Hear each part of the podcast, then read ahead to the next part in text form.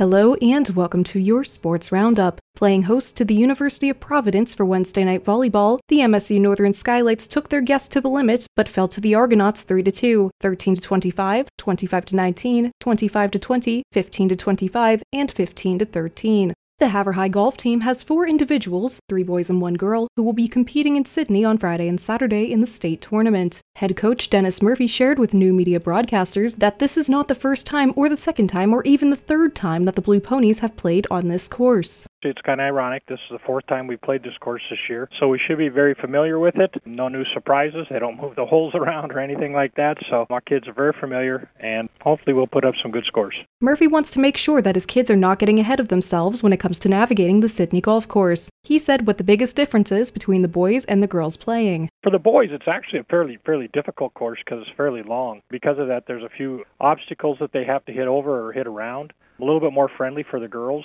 But the biggest thing is is don't put ourselves in situations where we have to to deal with those obstacles. Be patient, maybe club down, hit the ball into a to an area that I can have a little more success with versus trying to hit that big shot. The Havre Blue Ponies volleyball team will play two games this week against familiar opponents. The first head to head matchup following the Fergus tournament back in late August were against East Helena on the road and Browning at home. Now the Blue Ponies get to compete in the opposite fixture, with Havre going on the road to Browning on Thursday, followed by a home match with East Helena on Saturday. Head coach Cassie Kruger broke down how her team is going to have to have the same successes against both of their opponents after sweeping them the first time around. Just keep focusing on our side, work on our offense, make sure our defense is there and that we're just communicating and we're not having any miscommunications or blunders on our side of the net. Saturday will be a particularly special matchup for Havre, who play their homecoming match. With it being Coach Kruger's first year at the helm of the program, she discussed how special it will be for her and what her squad is doing at the halfway mark of the season to prepare. Extremely special. I'm super excited to be a part of the first homecoming season. I'll be coaching, and they're very focused and they're very ready to get into it. We're mid season at this point, so we're just fine tuning.